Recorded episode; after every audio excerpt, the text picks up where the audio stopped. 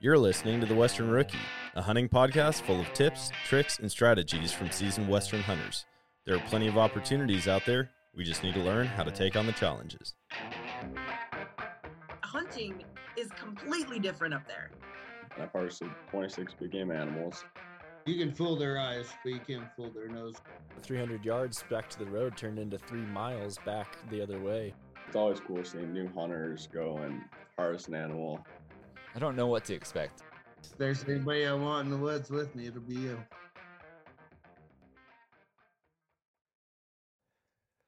Welcome back to another Western Rookie bonus episode brought to you by Go Hunt.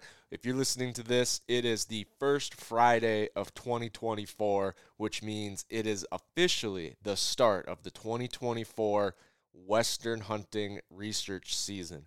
So, what does that mean? It means that a majority of the tags that are going to be available this fall are going to be drawn in the next couple months. Now, I know that we've already had Idaho and we've already had Alaska. Those applications were in December, but a majority of the states, so every, basically every other Western state aside from Idaho and aside from Alaska, has their application coming up in, I guess, technically the next six months, but a majority of them are in the next three to four months. And so it's an exciting time if you're trying to get out west hunting this fall. This is when your success starts. If you want to be successful in the fall, the more work you do now in the next few months will have a bigger impact on your success than anything else you can do this the rest of the year. Whether it's um, e scouting, whether it's physical preparedness, having the right tag is the best start to a successful fall hunting. And so that's what this whole bonus series is about. And today's episode, we're just going to talk about research season. You know, what does it mean? How do I do my research? What tools are available to you to help you do your research and pick the right tag for you? So you don't want to miss out. You also don't want to miss out on points. Points are a huge part of getting tags, especially year after year.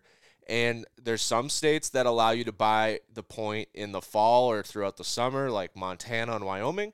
There's other states that you have to do an application to get a point, namely Arizona, Colorado, Utah. Um, I think those are the big three. Where it, there might be a couple more where you have to do an app, and you you fill out your application with the preference point hunt code to get a point. So if you miss the deadline, you also miss your chance at a point, which just hurts your next season or a season down the road. So you want to make sure you know when the states are coming up. That way, if you want to apply for an actual tag, you don't miss that. But also, if you just wanted the point, you don't miss that out as well. So, a couple of the keys: um, Wyoming archer or Wyoming elk and antelope archery and rifle for non-residents is in January. That's a big one. Um, I believe Arizona's in February. Montana's is usually late March, early April. Um, I think Colorado depends on which species. I think that's also in April. Um, May for Wyoming deer. Uh, so there's they're going to be all sprinkled out throughout the next few months. But lucky for you, we're going to have a bonus episode coming out before every major state deadline. So if you're staying tuned to the podcast, if you listen regularly, I thank you for that. And you will be uh, made aware of when all of these deadlines are going to be coming out because I will do an episode, whether it's a specific episode for like Wyoming elk, that's a big one, that'll have its own bonus episode. For some of the other states like California, Oregon, Washington, I might clump a couple of them together just because we don't we don't have as many people out there that hunt those states. But don't worry, we'll make sure you know when each of the deadlines is coming out. But when it comes to starting a hunt plan, starting to do your research, where do you begin? Well, where I start is I always decide, you know, what kind of hunt do I want to do? Am I looking to do an archery elk hunt? Am I looking for a rifle mule deer hunt? Am I looking for an antelope hunt? I mean, you have to decide, namely, the species and the weapon you want to use. That will dictate how your research goes from there on. Um, and if you want to use a group, now is the time to pull your group together. Get everyone on a text chain or an email chain. Get everyone on the same page with what animal and what weapon, because that's going to dictate. Sometimes it dictates um, units you can apply to with points. Sometimes it dictates the seasons you can hunt. So you got to make sure you know, and everyone agrees on the animal and the weapon. Typically, you know, our big, my big Western hunt is an archery elk hunt. Our whole group agrees. We all want to do the archery elk. And so that right off the bat knows, you know, what types of tags we're applying for, what season we'll be hunting. Typically, we're going that third week in September, and then we can start looking at what states and units are options to us. This year is going to be a little bit different. This year, me and my wife are going to be doing our first Western hunt together. She picked antelope, and I said, let's use a rifle because archery antelope is very hard without ground blinds, and neither one of us want to sit in a ground blind. So, we're going to do a rifle antelope for our first hunt. You've heard me talk on the podcast a lot of times that an antelope hunt is a great first Western hunt. This is going to be my wife's first Western hunt, so it'll be a great choice. So this year's going to be a little bit different. But knowing that, knowing that we want an rifle antelope hunt, that starts the basis of our research. So then what happens? Well, next, I'm going to check how many points we have across the West. I've been building points myself in a lot of states. I think I'm up to 93 points across the West. My wife has um, started building some points ever since we started dating pretty seriously and we're engaged. I started buying her points in a couple of the key states because I, you know, I knew at one point when she was done with residency and medical school that she was going to want to hunt the West with me. And so I started building points in the key states Colorado, Montana, Wyoming. I think those are the bread and butter states to build points in. So I'm going to start right there. I'm going to check our points.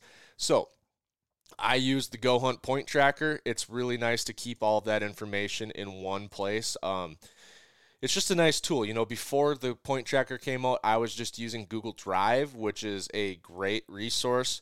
Um, it's a great resource to use, but the it, point tracker keeps all the information in one spot. And so when I pull up point tracker, I have, let me pull it up right here quick.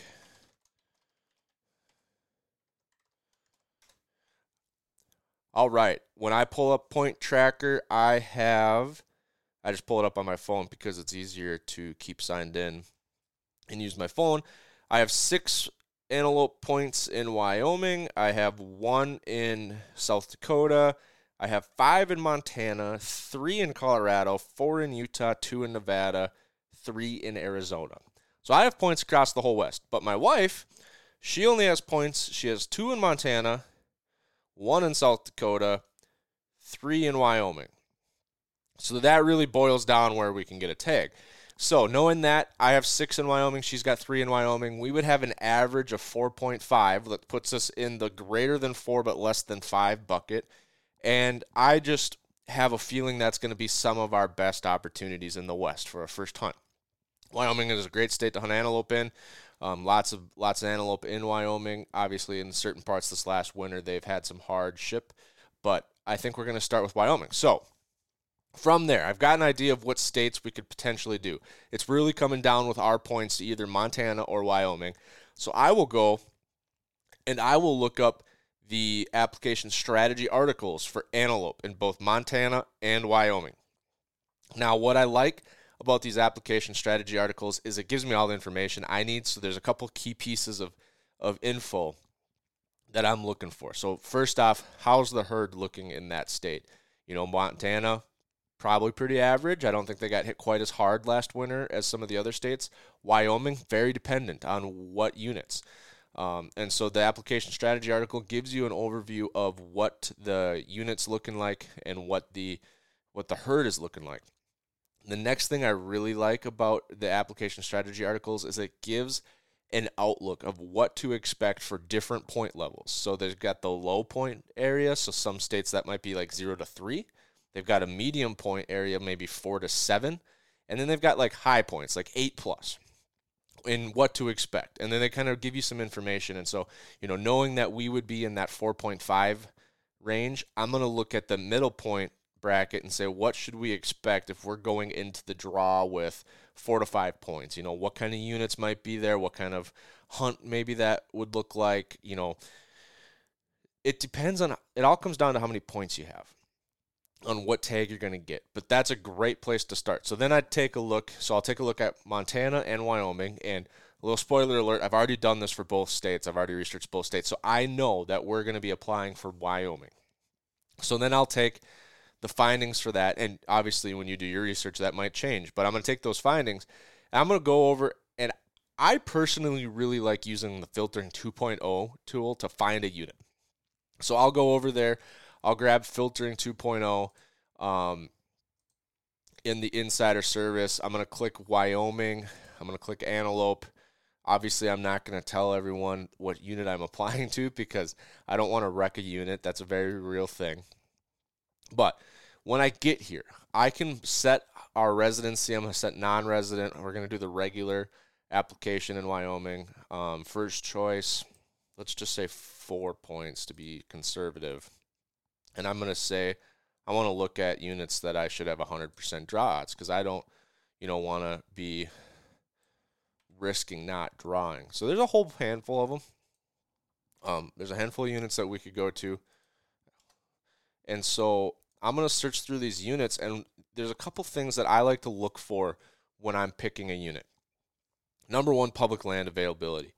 Our style of hunting, the hunting that me and my family and our group typically does, is public land hunting. We don't typically ask for permission. I know my brother has done a couple hunts where he's gotten permission on private land for antelope hunting, but typically we don't ask for permission. Um, we don't lease or do any type of short term leasing on private land. So we're looking for public land. So that means I want a unit that has good public land availability. And so the the each unit has a percentage of public land. It might be 20%, it might be 100%. Um, but you want to look at that and, and just because a unit only has 20% public land doesn't mean it doesn't have available public land. And maybe just because a unit has 65% public land it still might be like man some of the stuff is hard to get to. And so you want to take a look and make sure you have huntable land. And the second thing i always look for is terrain. Does the unit have the kind of terrain i want to hunt for that you know species for antelope obviously more sage flats and and terrain like that for elk, we typically like to archery hunt black timber. You know, we've talked about doing like a desert or an open land elk hunt, but that just doesn't really fit our style. We want to call bulls in in the black timber. And so you just want to make sure you look at the terrain. You look how steep it is, like especially for elk and mule deer hunting. You know, is it are you in the shape it requires to be to hunt that unit? You know, some units there's units in there that I don't want to hunt because they're too steep. Probably not as big of an issue for antelope, but just check the terrain, make sure it's something that you're happy with. And then personally, I like to look at success rates and trophy quality. Now, obviously, a, a high success rate's great. That means a lot of people are finding success, and, and I like to think that I work as hard as anyone else on average. Um, I'm not by far, you know, the best hunter in the world, but I do work pretty hard at it. So I'm hoping that if there's a high, you know, success rate in a unit, there's a pretty good chance we'll find some success on our trip too. Trophy quality, obviously, everyone likes to chase big animals, and so I'm no different. I like to know that there's a chance at a big animal, but it doesn't really dissuade me if there's not, you know, 80 inch antelope in a unit. You know, I just want to look at nice bucks. I want to have fun. The success rate, the herd population. I want to check those things quick and make sure where we're going is going to be a fun hunt. Because at the end of the day, that's what everyone wants an enjoyable experience. And so that's what all of this research and planning is hopefully getting you to the point where you're going to have a unit in your pocket that's going to lead to a fun time. So that's how I go through picking a unit. Now, once I've picked a unit, I'll switch over to maps, and that's when I really start diving into some of the terrain, the public land access.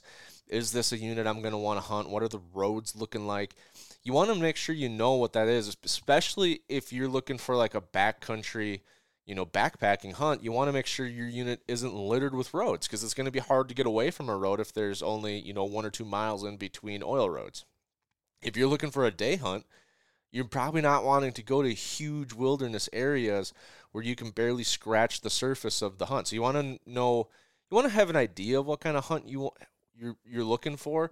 Now, depending on the unit you go to, you might end up pivoting. You know, last year in Colorado, we're typically day hunters for elk, which means we'll set up a base camp and then we'll hunt every day out of the base camp and come back to base camp. But I talked to uh, Steven, po- uh, past podcast guest, he said you guys are probably going to want to backpack in a little bit and spike camp. And so, knowing that was the unit we went to, we we tweaked our plan a little bit, and we did end up spiking out um, in that unit. And so, it's not the end of the world, but like if you're dead set on one or the other, just know what kind of unit you're going to, so so you can plan accordingly and have that style hunt. You know, it's going to be really frustrating to try backpack hunting a unit that's littered with oil roads because you're going to keep running into roads and that's you know the opposite of what you want. So keep that in mind. And then just know that not every tag is the right tag. There's some tags out there that are easy to draw and they're generally easy to draw for a reason so it might not be the best experience. But if you're just looking for an opportunity to get out and chase animals that could be perfect fit for you. If you're looking for uh, you know a a trophy hunt you're looking for a lot of quality animals to glass and look at and chase, sometimes those easy to draw tags aren't going to necessarily get you what you're hoping for. So just be aware just because a tag is available doesn't necessarily mean it's a great tag. So now you know what species you're going after, you know what weapon you're going to use, you have an idea of what state you're going after, and you're pretty sure you know what unit you're going to apply for. What's next? Well, I always like to check the draw odds because when you're filtering, you're looking at statistics of a unit. And there is some draw odds in there, but the best source of draw odds is in the draw odds tool. I like to open that up and I like to look back at the draw odds over the past few years because that gives me an idea of how fast point creep is moving. So, what does that mean? Well, it might say that, you know, last year this unit was a 100% chance with 4 points. But once you got to the five point bracket, it dropped down to maybe 10, 15%, which means that point creep is very close to making the four point level not a guarantee anymore for a certain state. And so you just want to be aware of that because where this leads to is if you don't have a lot of points built in across the West in a specific state, species, you know, whatever it is, you might not have a great option. And we faced that many times in our elk group we have to rotate states and we're you know we don't have enough points to draw our favorite state of wyoming for elk hunting sometimes. Sometimes we're not sure if we're going to draw montana. And so last year we went to colorado but you know it, it eventually it happens to everyone where you're like man i don't i don't feel great about any of these options. And that's where you might want to throw in multiple apps to help the odds of drawing a tag. Because at the end of the year the goal is to have a tag in your pocket when the fall comes around so you can be out in the west having a blast. And so if you're if you're in that position where you're like, man, I'm looking at everything, I'm looking at how many points I have, I'm looking at the options, I don't feel great about anything. You can either do multiple apps, try to increase your chances of drawing something, or you can switch to over the counter. Um, but the over the counter options are, are starting to dwindle. I mean, they really are. There's some over the counter elk in Colorado. You know, you can get essentially over the counter tags in Idaho typically if you apply, you know, you do the lottery, the call in thing that we described earlier. But that happens in December. Lots of over the counter opportunity in Alaska, but the logistics of getting to Alaska are a little tricky.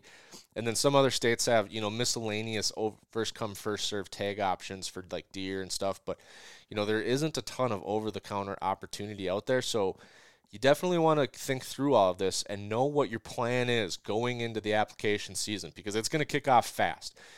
Wyoming non resident is going to be here in two weeks. And after that, it's like bang, bang, bang, bang. They're going to come after one after the other for the next, you know, 12 weeks. And if you don't have a plan, there's a good chance you're going to come, you're going to get to June and you're like, I don't know what the plan is for this fall. And no one wants to be in that position. So the key here is just have a plan. Do some research. It does not take long.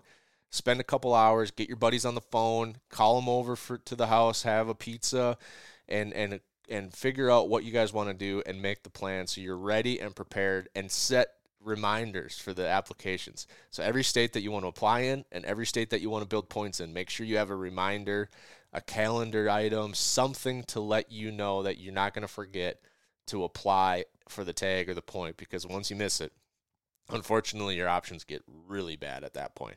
So, set the reminders, have a plan, and hopefully, with a little bit of luck, you're going to draw the tags you want and you're going to be out west this fall hunting. So, that's it for today. It's 2024. Research season has officially begun, and I hope every single one of you get a tag this year. Thanks for listening, folks.